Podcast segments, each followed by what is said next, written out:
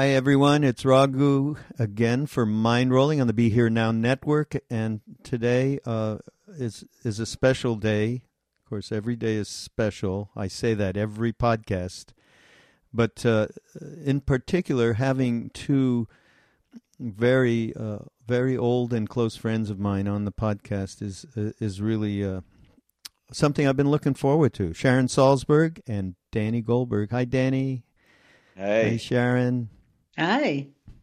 So, actually, this is your idea, Sharon, because uh, uh, when so we were all together at uh, a retreat with Ram Dass and Krishna Das, Jack Kornfield, Sharon, and Danny was participating.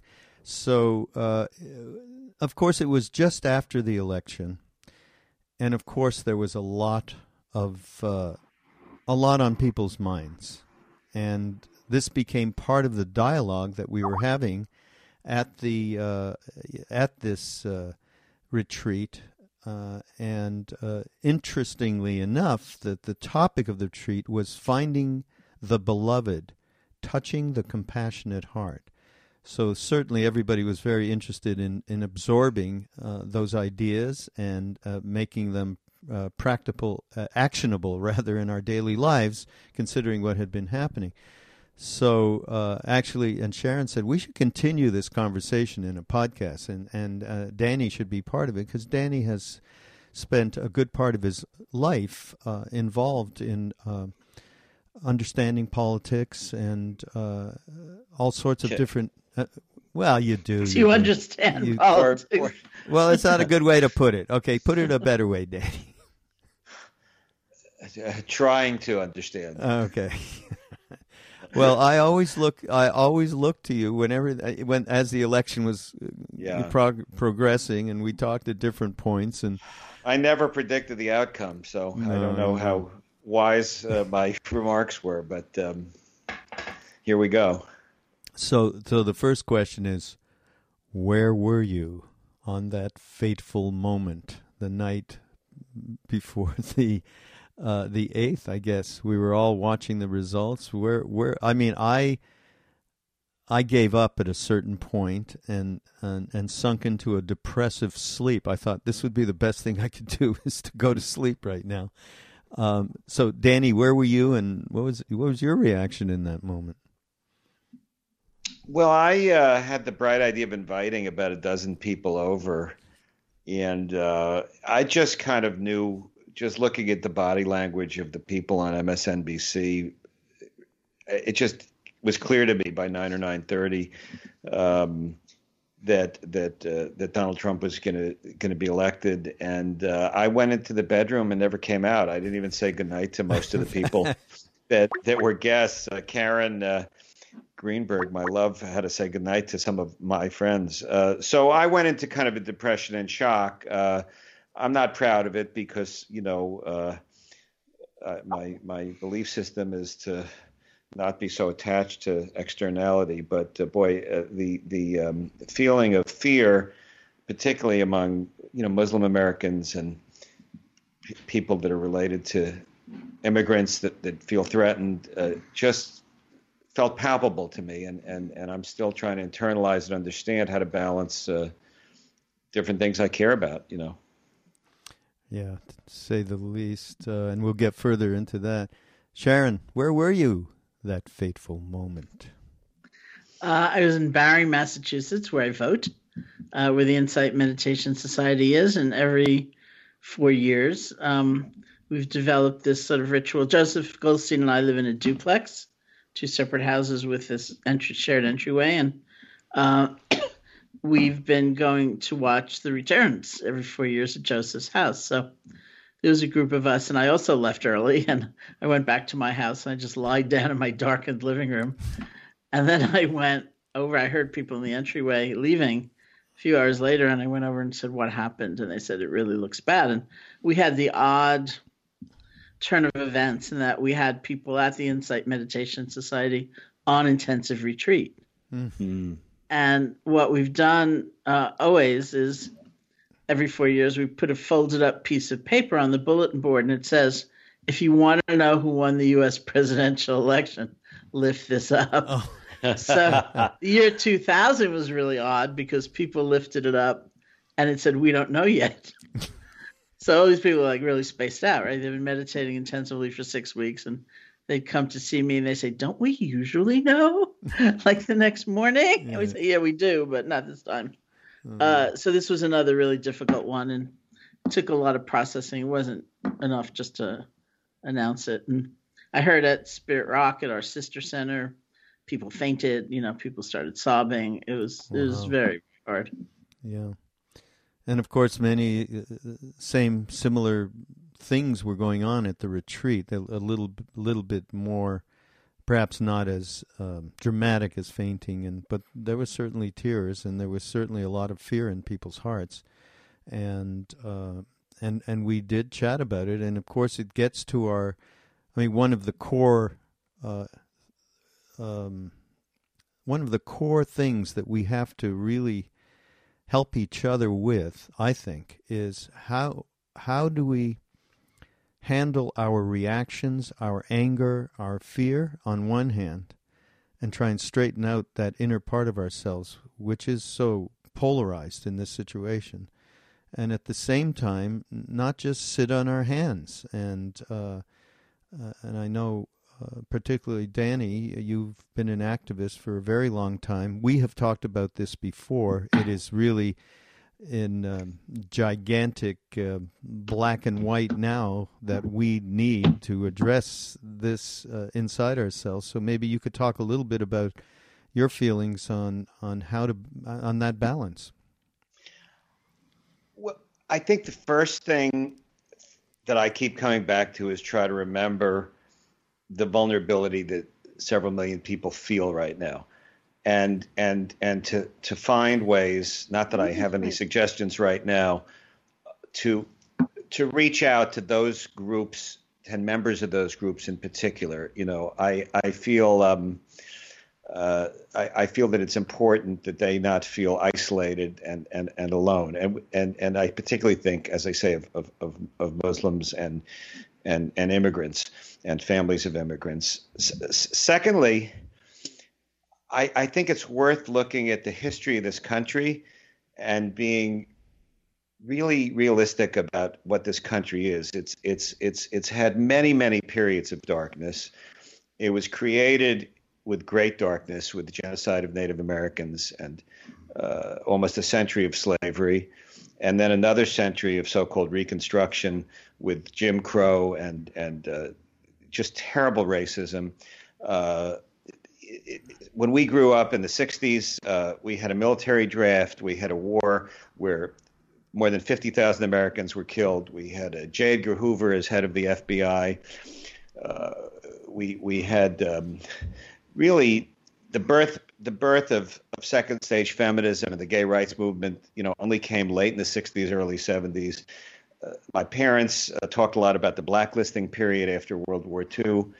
Um, you know, I'm reading a book now about Lincoln in the 1830s. People were jailed for writing uh, uh articles uh, opposed to slavery because it was interfering with commerce.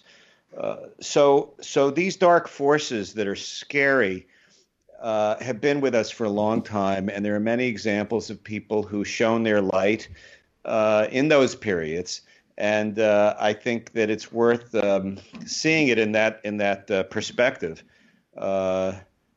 You know, and then finally, all the spiritual teachings that your network and the people that we love talk about and the Sharon teaches about is to remember who we really are and and to not uh, and, and, we can be of most help if we can stay centered and connected to the light inside us and not uh, freak out every time there's a new appointment uh, to this administration that seems to violate the, the ethical and moral and rational opinions that, that we have. It's obviously a divided country. Uh, there are enormous numbers of people who don't read anything that we read and listen to anything we listen to. And I don't think it's a waste of time to try to see the light inside those people, even if we disagree. Uh, you know, with with the appointments of the Trump administration, and if if public opinion changes, uh, I do believe governments tend to change, and you know we have to figure out a way of relating to people that we don't normally uh, talk to. Hmm. Yeah, that, that's Sharon. That's uh, so. That to me is the biggest toughie in this. Uh, is this polarization and and and doing our best to look at a person who we feel has um, perhaps not been told the truth, and that has a lot to do with what the media is doing, aside from the right wing, and to see them as a as a a real person, as as His Holiness the Dalai Lama says, everyone wants happiness, and and it's very much part of what you teach, loving kindness. Um, but boy, it's it's difficult, uh, as you said, Danny. When when each one of these appointees that he's made, um, I was talking to Lama Tsultrim, just the uh, did podcast with her a couple of weeks ago, and asked her similarly, what where were you that night, and what was your reaction? And she says, and as it's continued with each appointee, I feel my heart sinking each time and having to go and um, and cup my hands underneath it, so to speak. So it's easy. It's it's it's easy to say we need to see the light, um, but uh, talk about how we really get at the core of this knee jerk reactivity to to uh, what what we feel uh, is an out and out. In my part, I just feel like there's so much ignorance, and I can't seem to cut through in my own self being able to be uh, spacious enough to accommodate a conversation. Well, I mean, I think there are many, many levels to that. I had a whole discussion with somebody the other day somewhere. Um, because I think ignorance is a thing. You know, sometimes people are taking this um, to the degree of saying, well, almost like all views are equal and we have to be able to accommodate all views and this is my view and this is their view. And I said, I don't think that's true. You know, like some views are really biased and they're ignorant and they're hurtful and some actions are really wrong. You know, I mean, there's no way I'm ever going to say that killing girl babies is correct because it's a custom, you know, or it's the way some people see things, or you know, racial bias is correct. It's it's wrong, but um, you know, confronting someone as sort of a bad person or an evil person, or to quote your guru Neem Karoli Baba, throwing them out of your heart, yeah. uh, is a very different thing. You know, and and it's one of the difficulties I find in myself, and certainly in talking to people, is that you know, the idea of cultivating compassion for someone does not mean you give up the fight. You know, and, and we think it's one or the other. That either I'm going to have all this hostility and outrage and, you know, probably die young and younger, not young anymore, but younger than I might, and, you know, and fight and fight, or I'm going to be sort of peaceful and mellow and let things be and have, you know, love for everyone in my heart, and it's it's not like that. Um, mm. You know, well, I come back to like the original teaching of the Buddha. They say about loving kindness, which was the antidote to fear. And nobody thinks fear is a skillful thing. It's going to help us see options. It's going to help us carry out action or reach out to people that it's uncomfortable to be with, um, or remember those who could easily be forgotten. You know, it's like I keep saying like I'm 64, which is true, and I see Medicare. It's like right out there. you know? It's like so close. I think, please, not before August. Yeah. Just let me get on Medicare. What about everybody else, right? Yeah. Yes. And it's so easy yes. to think, okay, I'm okay. I'll be okay. Yeah. Um, you know, so fear doesn't help any of that process, and so I, I keep coming back to the cultivation of love and compassion as the antidote to fear. That I need another way of moving in this scenario with as much adversity and difficulty and challenge as there is. And I think, why not take a chance on loving kindness and compassion and see what the cultivation does? You know, I don't really believe in any way it'll make me passive or give up. Mm-hmm. Yeah and I guess there's a there's a way. I think I like what you said about you know it's not black and white. It's not okay. I'm I'm going to be real peaceful and loving to everybody, or I'm going to walk around you know with epithets either on my lips or in my mind, which we find ourselves in. I think, uh, and that's I think we got at that a little bit with Ram Dass at the retreat, um, where we we talked about it's not like you're you're you're going to do this work on yourself, and then you will be a finished, bit. you'll be a Buddha, and then you'll be able to properly protest and and and do the activism. But it's it's it's do the best that you can while you're in this body and all of all of this reaction is going on that you have awareness and consciousness, mindfulness, uh, while this is happening, and you're cleaning up as best you can these reactions while you are doing whatever it is that you can do to protest against um, some of the, some of these really pernicious uh, things that are going to go on that are, look like they look like pretty bad. I mean, yeah, Danny. Well, I, I just think um, another. Uh, it's important to recognize that anger, racism, war, fear, greed. These are not new things. These things weren't just created on election day or in the year leading up to the election day or in the reaction to having an African American as president. Uh, th- these are things as far back in history as we can find existed. There's no ancient text that doesn't describe these these aspects of of human beings in this. Uh, what do you call it? The Kali Yuga. Mm. Uh, and uh, I don't know how long a yuga is, but I think it's longer than I'm going to be in this incarnation. So I think a lot of, um, you know, you and I have talked, Raghu, a lot about Martin Luther King, who to me has just somehow become like one of my teachers, although I never met him. I, uh, and, and in his last sermon, he, he told people, I may not get there with you, but we as a people will get to the promised land. And I think we have to, another level of this is to see ourselves as part of a, a continuum that's not short term. There's there's this 24 hour news cycle, the internet, the feeling that we have to react immediately, that we have to have a protest immediately, and there are times for protest. And and I'm not against protest per se, and I'm certainly in favor of trying to protect anybody who's being unfairly discriminated against or hurt.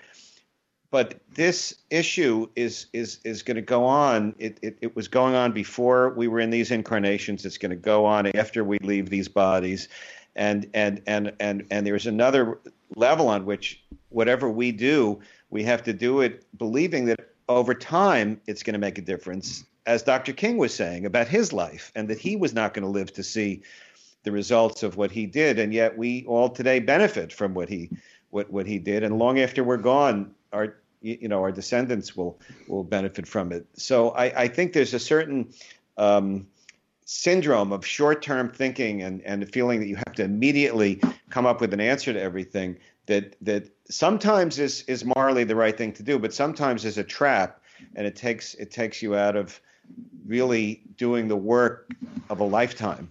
Mm-hmm. I do have a little uh, a pushback a little bit uh, because I happened to see this talk or part of it uh, by Noam Noam Chomsky. Danny, Noam Chomsky. Chom- yes, Noam, Noam Chomsky, yeah. who my mother, it was like my mother's like one of favorite uh, political people or social people, whatever, whatever he represents. I so I'm watching this thing, and it's called uh, Trump and the Decline of the American Superpower. It's a talk he gave at the Democracy Now, I believe, and it's obviously not that old. Uh, it's after post election and and one of the things he said was, and this is to me the most scary part of this whole deal. Obviously, um, the next generation has, he said, a next generation has a tremendous responsibility that has not been faced in 200,000 years since the dawn of man. And he went on about uh, just the uh, structural, the environmental, structural uh, falling apart that is going on right now, um, and the fact that uh, it has gotten so out of sorts that in a recent, uh, uh, you know, the climate agreement that happened in Paris apparently has no teeth. There's no enforcement. There's no nothing. It was an you know, an agreement of sorts, and they were trying to get that get some teeth into it in Marrakesh just right at the time of the election. And of course, knowing that Trump was getting in, there was a, a sense of, of giving up on every level, trying to get teeth into that uh, agreement. And the, the weirdest thing that came out of it was that they were looking to China to be the um, that they just discounted America, and that China would they were looking to China to come up with a plan to lead uh, nations into uh, recognition of, uh, of, of the environmental disaster that is uh, portending. Um, and and then he went on from there about you know the lack of water, what's going on, uh, nuclear. I mean, he just it was a very dire um, talk to well, say the very you know, least. Noam Chomsky's never been a flower child. Uh, he's certainly a brilliant, brilliant scholar and has been an important voice on the left for my whole lifetime, and I agree with him about eighty percent of the time. But but but there's a there's a balance between awareness and despair. And uh, I don't really understand uh, how despair makes anything better. It just it doesn't seem to me like like anything positive comes from it. One thing we know for sure: there are forces in the universe greater than uh, human minds generally can mm-hmm. understand. Mm-hmm. Mm-hmm. Even MIT professors, uh, even people on the Be Here Now network, and and and we have to uh, we have to try to listen to those voices inside ourselves and play our part in, in a cosmic plan that is beyond our understanding. Uh, uh, uh now, I'm in favor of any pro environmental idea that I've ever heard. And, and I hope and pray somehow that the billionaires of the world who have so much power find family members or find inner guidance that, that changes their course. But we do know that things in history that seemed hopeless uh, happened. I mean, when my grandmother was born, women could not vote in, in the United States. And I've often wondered how on earth did they ever get the vote when men had to give it to them? But somehow they did. Um, again, uh, to, to read the history of slavery, uh, 20 years before the Civil War, there was nowhere near a majority uh, opposed to, to, slavery, including in the North, because there were all sorts of business people in northern states who didn't have slaves but who still profited from uh, the, the, the, slave trade. Somehow this this ended. So th- there have been mysterious uh, things in, in, in, human history that have overcome uh, darkness. And I just feel that that uh, uh, our role is to, in our own lives, do the best we can do and and and that doesn't mean closing your eyes to environmental uh, problems, but people have also been saying uh, the end is nigh for hundreds of years. so you know, uh, I, I, don't know what to do about that except pray and meditate. But then you. It, it, I'm not capable of meditating up until I, you know, go into samadhi and pass on to another world. So coming back onto the earth, you do the best you can, and um, I think that this goes back to the thing of fear is is to try to not be controlled by fear or anger e- even to acknowledge it because we have no other what's the alternative? The alternative is nihilism and uh, i'm not into that. Yeah. But just going back to though uh, this little statement of chomsky's uh, around the next generation has this tremendous responsibility. So sharon how do we speak to and how do we support the millennials and and the the people that are coming up to be millennials and the awareness? I mean you know my little grandchildren have awareness of what's going on period. And uh, how do we speak to them in a way that um, allows them to create some space around um, not falling into nihilism, as Danny just said. Well, I agree with everything Danny said. I want to sit at his feet. Thought, wow, that was great. what a great, what a great reasoning behind meditation. That's great. Um, well, I mean, you know how to speak to them because you, you love them, right? And mm. so, in that moment, how old are your grandchildren? They're two, five, and seven. Yeah, so you know, I don't know how you talk to Seven two-year-old, and nine, actually. you know, but uh, in that moment of love, we find something within ourselves that maybe two minutes before we didn't know was there when we were freaked out ourselves. And it's genuine. It's not like artifice or, you know, putting on a show for somebody. It's like we find that place inside of us that is, I think, really exactly like what Danny's talking about. It's hard. We have to do the best we can.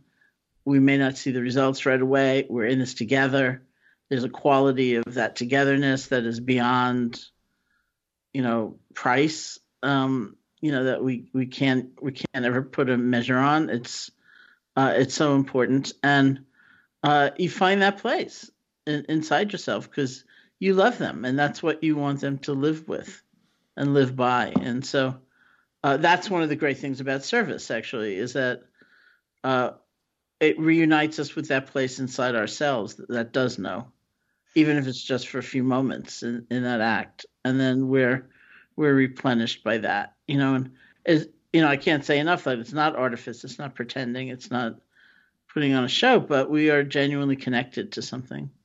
If I could chime in on this subject, we also not only need to talk to millennials, we need to listen to them. hmm the the reality is for those of us that didn't want Donald Trump, um, if there's you can go on the internet and see what a map of the electoral map would have looked like if only people under 30 voted. Uh, he would have won very very few states. Would have been over I think 65 percent or some extraordinarily high percentage of millennials voted for. Uh, Hillary Clinton and did not vote for Donald Trump. And by the way, for those of us that look at ourselves as on the left politically, which I'm not sure is the right path, but it's the one that I am called to for most of my life. Um, uh, in the primaries, Bernie Sanders won about 70%.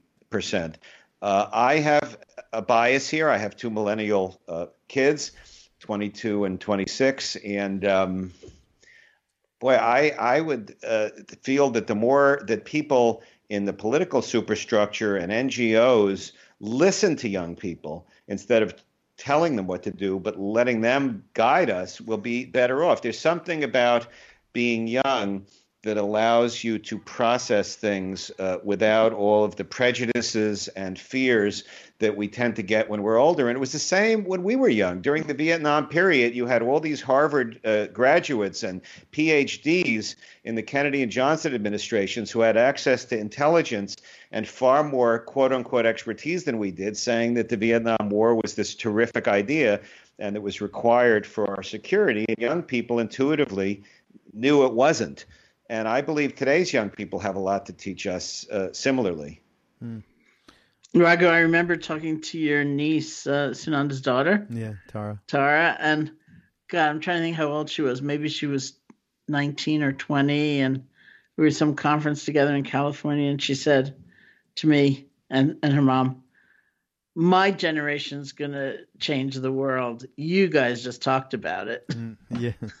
And I thought, okay, turning it over. Well, here you, You know, go. it, it's it's uh, everybody changes the world. I don't know that we're going to see utopia and perfection in our lifetime or the lifetime of our children or grandchildren, but I do believe that for some of the things that we're talking about, such as the environment and tolerance for people of different religious beliefs and sexual uh, proclivities and things like that, um, that younger people uh, have somehow taken the best of civilization and they're the most progressive generation just really are. objectively. It's Yeah. not even close.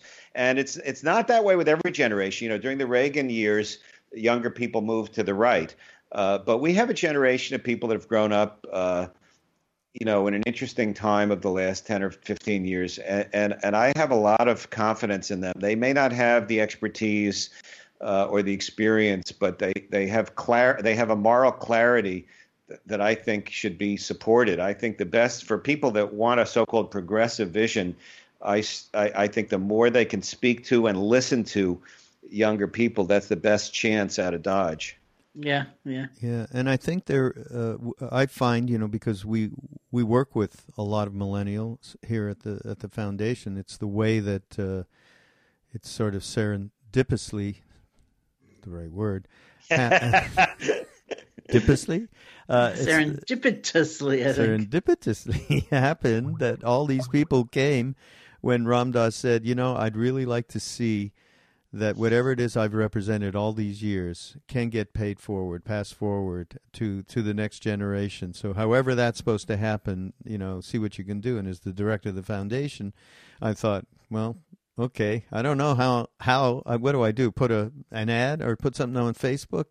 I didn't do anything except sit there, and suddenly, uh, literally over you know over a period of eight months, a year, and in that initial time, which is about six years ago uh, people came to the fore uh, to really support what we've been doing. And you guys are part of the Be Here Now network, which, uh, you know, that wouldn't have happened without these people, period. Podcasts, none of it would have happened.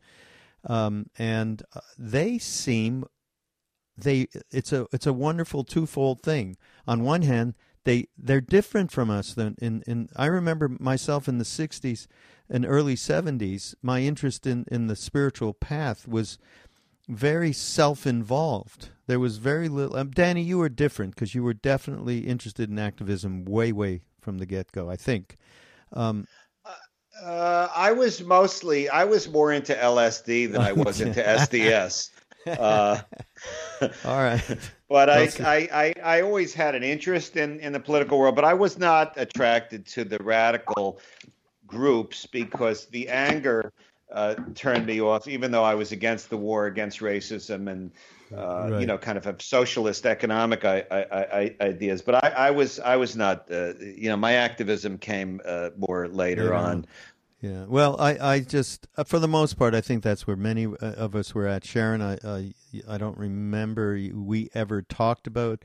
I think from the get go, you had a, you started practicing meditation, and zip, you went for it. Went to India and that's kind of what happened with me. I, I went for it when I when I met Ram Dass. These people, not only do they have a real interest in pursuing uh, the path and, and mindfulness and awareness, but they have a real interest in carrying that into an mm-hmm, activist mm-hmm. Uh, pose. Uh, oh, absolutely. And role. Yeah. And I think it, for for all of the frustration about the results of the election, I mean, I think we have to be candid about the limitations of the choice that the Democratic Party has given people. I've never voted for a Republican in my life, and I I support. I, I vote for whoever I think is the best person who has a chance of winning. I'm not I'm not big on uh, uh, you know third party votes that won't help anything. But the reality is that that that I understand why a lot of people are not inspired by what the Democrats have done over the last, you know, during the 16 years between the Clinton and the Obama administrations, because it it it, it left a lot of people behind, and uh, there's there's an orthodoxy to that culture that has to be reformed in order for it to have credibility with the country, you know, at large, and that's part of the opportunity of being out of power is to is to work on that uh, and that's part of our work is within our own communities to uh, to really look carefully at, at, at, at what's uh, what's not worked and what's turned people off. Because you know Donald Trump did not get more votes uh, than Mitt Romney did. It's just that Hillary Clinton got a lot less votes than Barack Obama did. Mm. Yeah.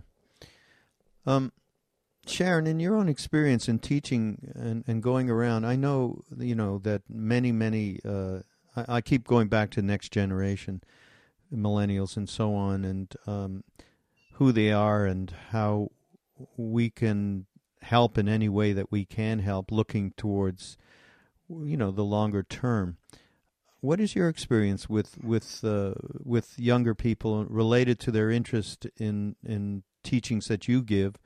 as well as uh, are they opting out of of of the political picture or of of uh, social activism? In your experience, the people that are coming to IMS and so on. Uh, actually, I wonder if Danny has statistics about. I know that map of if only millennials had voted, but how many millennials did vote, and how many did not, who were qualified to vote, who were 18 or over? Well, the turnout was lower than what President Obama got when he ran. And uh, you know, I think that that there was a decision, you know, decisions made in the Clinton campaign, and I'm sure they thought they were doing the right thing, and I don't envy any of them, and I respect the difficulty of their task. But they ran a negative campaign. They ran a campaign saying Donald Trump is so horrible, vote for us because we're not Donald Trump. And that didn't uh, resonate with some of the young people. And I hear some Democrats saying, oh, it's the young people's fault that they didn't vote. And, you know, I come from the rock and roll business, and when people don't applaud, we don't blame the audience. We try to figure out how to come up with a better song or a better ending to the show so that they will applaud. And that's uh, what these politicians have to do. You don't blame the audience. You figure out how to make them stand on their feet and applaud. And uh, that's a that's a flaw, and that's kind of part of what I was referring to. It's our job to inspire. It's the politician's job or the uh, public interest group's job to inspire younger people, not, not w- waving your finger at them and lecturing at them. How did we feel when people did that when we were teenagers? It, it's not effective. Yeah, that's great. I'm going to use that thought as a writer. Everyone hates my book. It's not their fault. Must be mine. Um, I mean, I think no, nobody hates your books. That is not true. now there are people who don't know about your books, and that's a dilemma that we have to face with this complicated media. But your books are wonderful. Thank you. I mean, I, young people. I mean, it is an amazing generation in many ways. Um, I think they. Uh, there was something of a split in my generation between those people who, not always, but you know, for to some degree, between those people who were joining SDS and, uh, you know, uh, agitating and those people who were learning meditation and going to India. Not completely, you know, there are many examples of people who fused them, but um, I think in this generation it's much more fused. Mm. Uh, people, well, it's beautiful. It's like an integrated spirituality. It's not something apart from your life and how you treat your partner and your children and your neighbor and your environment and you know instead of seeing it as an activity that you do and uh, it, it's really very much part of your life. And um, I was amazed when I did some of the smaller retreats, like the one I did in the spring with Ram Dass on Maui. And there's a very young person there from Birmingham, England. And I said, What are you doing here? You know, it's a long trip. And, and he said, It was the podcast. You know, it really changed my life. And uh, there's a young woman there from LA who was brave enough to come all by herself. She was maybe like 17 or something like that. Oh, yeah.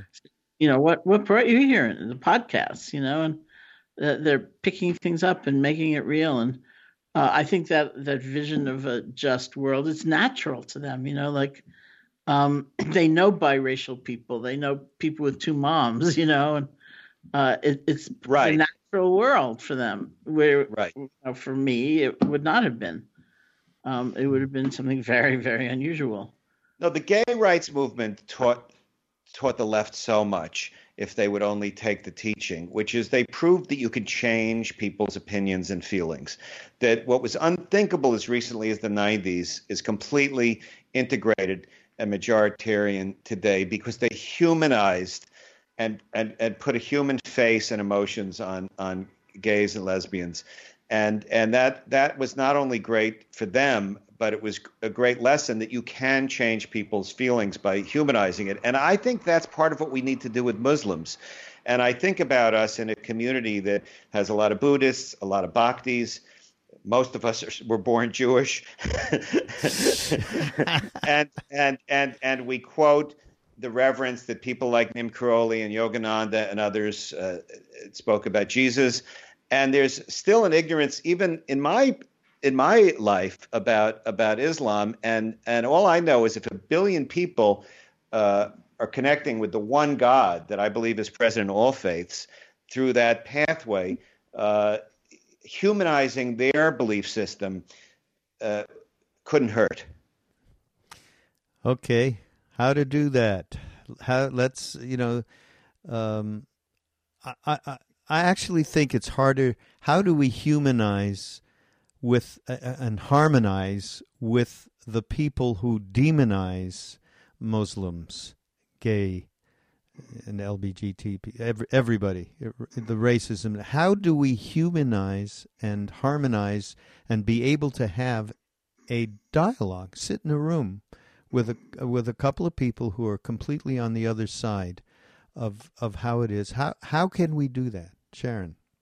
This is up to you.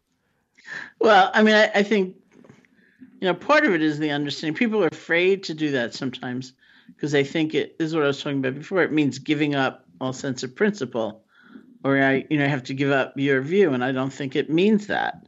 You know, um, it means looking at somebody as a human being and realizing, as always, there are causes and conditions.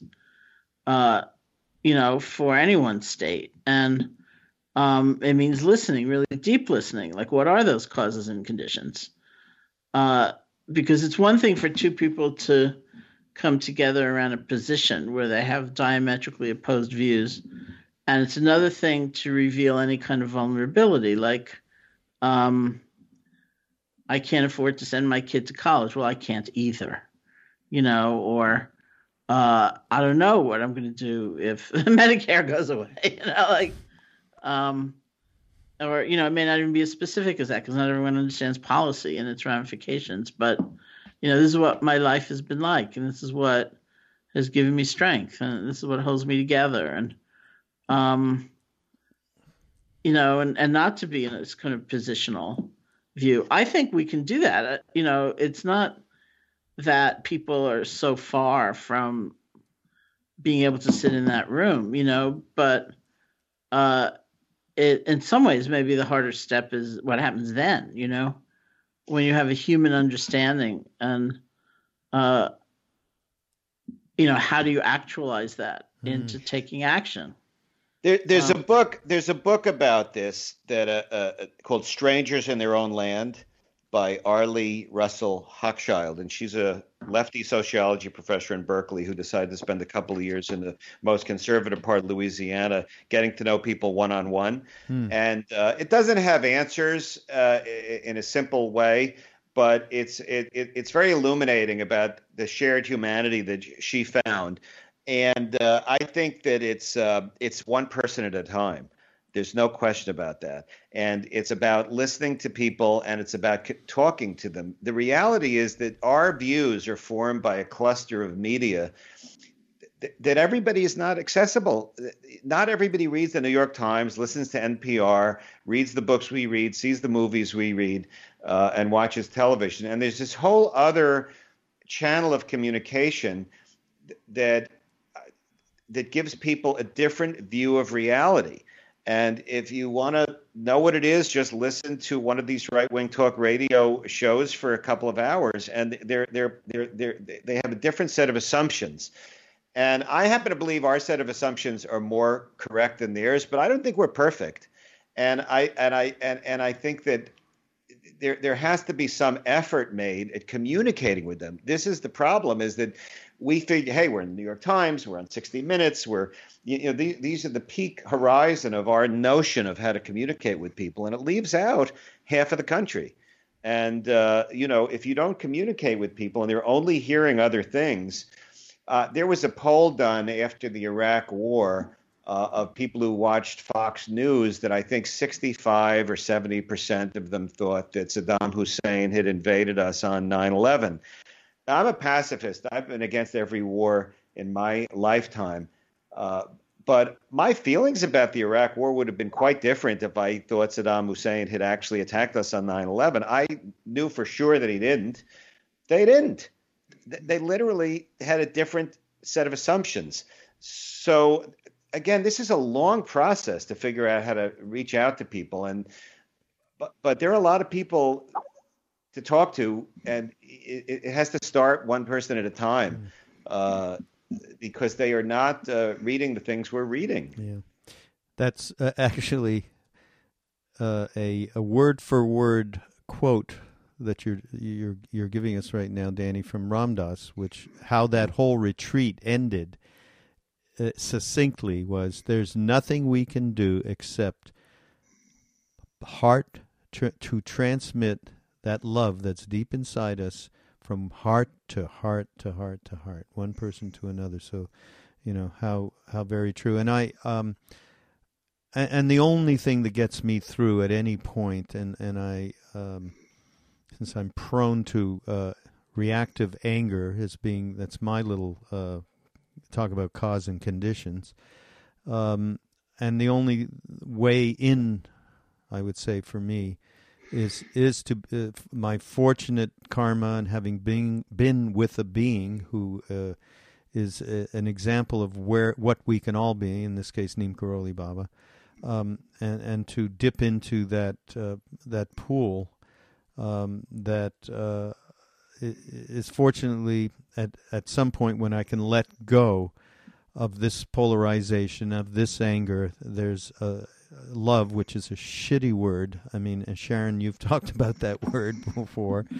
Um, I love when you once said, "Yeah, it's not like we're all wimps here. It's love makes you think you're a wimp."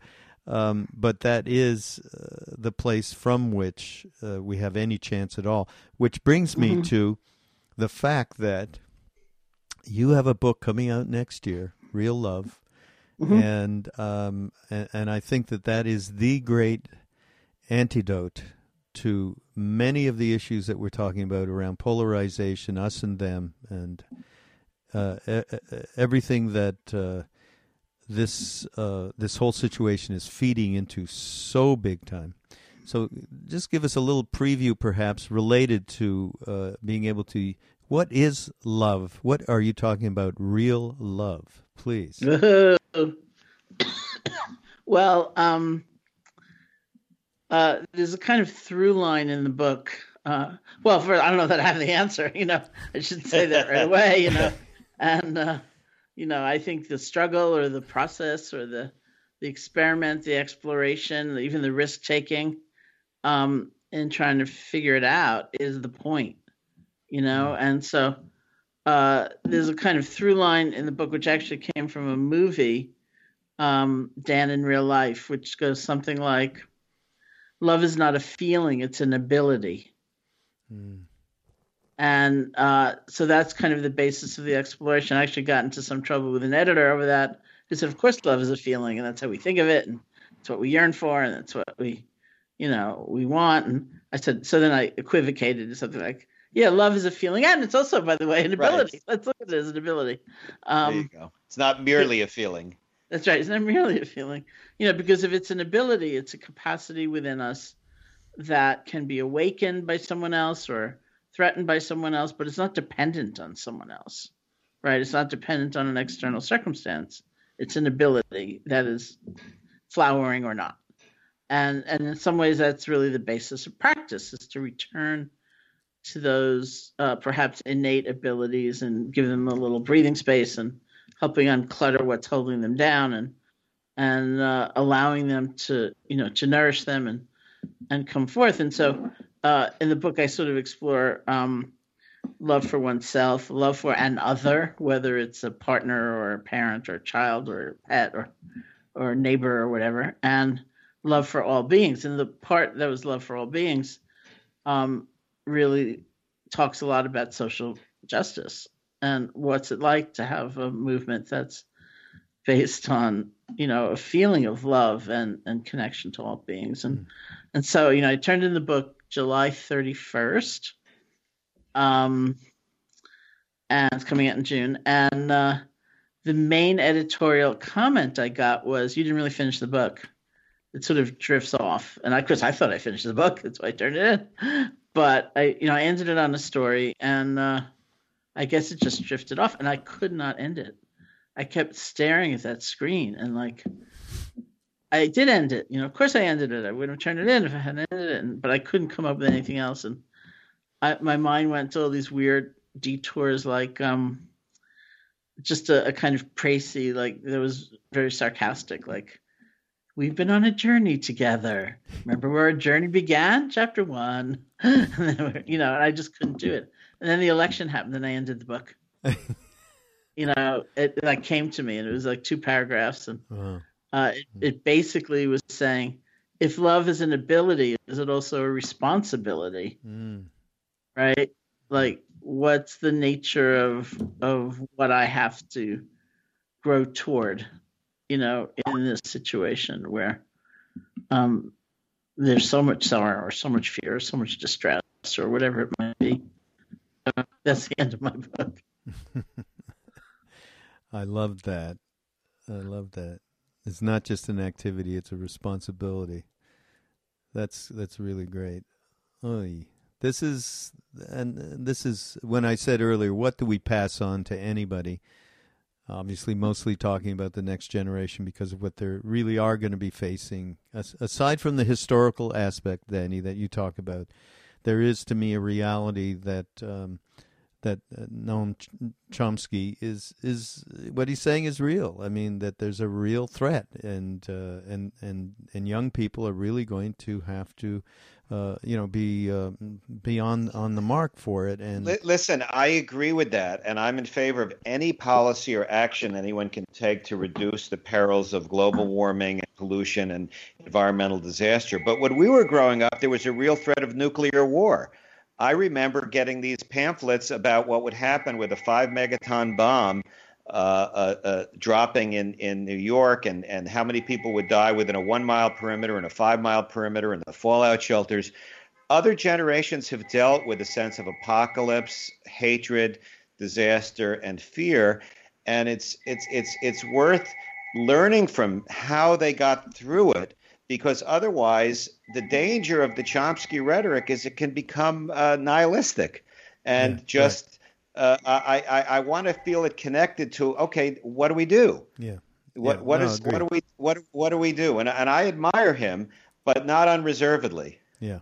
No, I I hear you. I'm just uh, I think what uh, you know the act the love is an activity and a responsibility, and and being able to engender that with with those that are are really going to be facing very very tough times well beyond our lifetime uh, I think is super important. And uh, you know, I just didn't want to make light of that uh, in in regards to the reality that this is not new. These things, as you say, have been going on. Forever. Well, the only way to change these gigantic, selfish, dark institutions is to change enough public opinion that it actually moves the needle. And, and we now know a simple majority is, is not enough.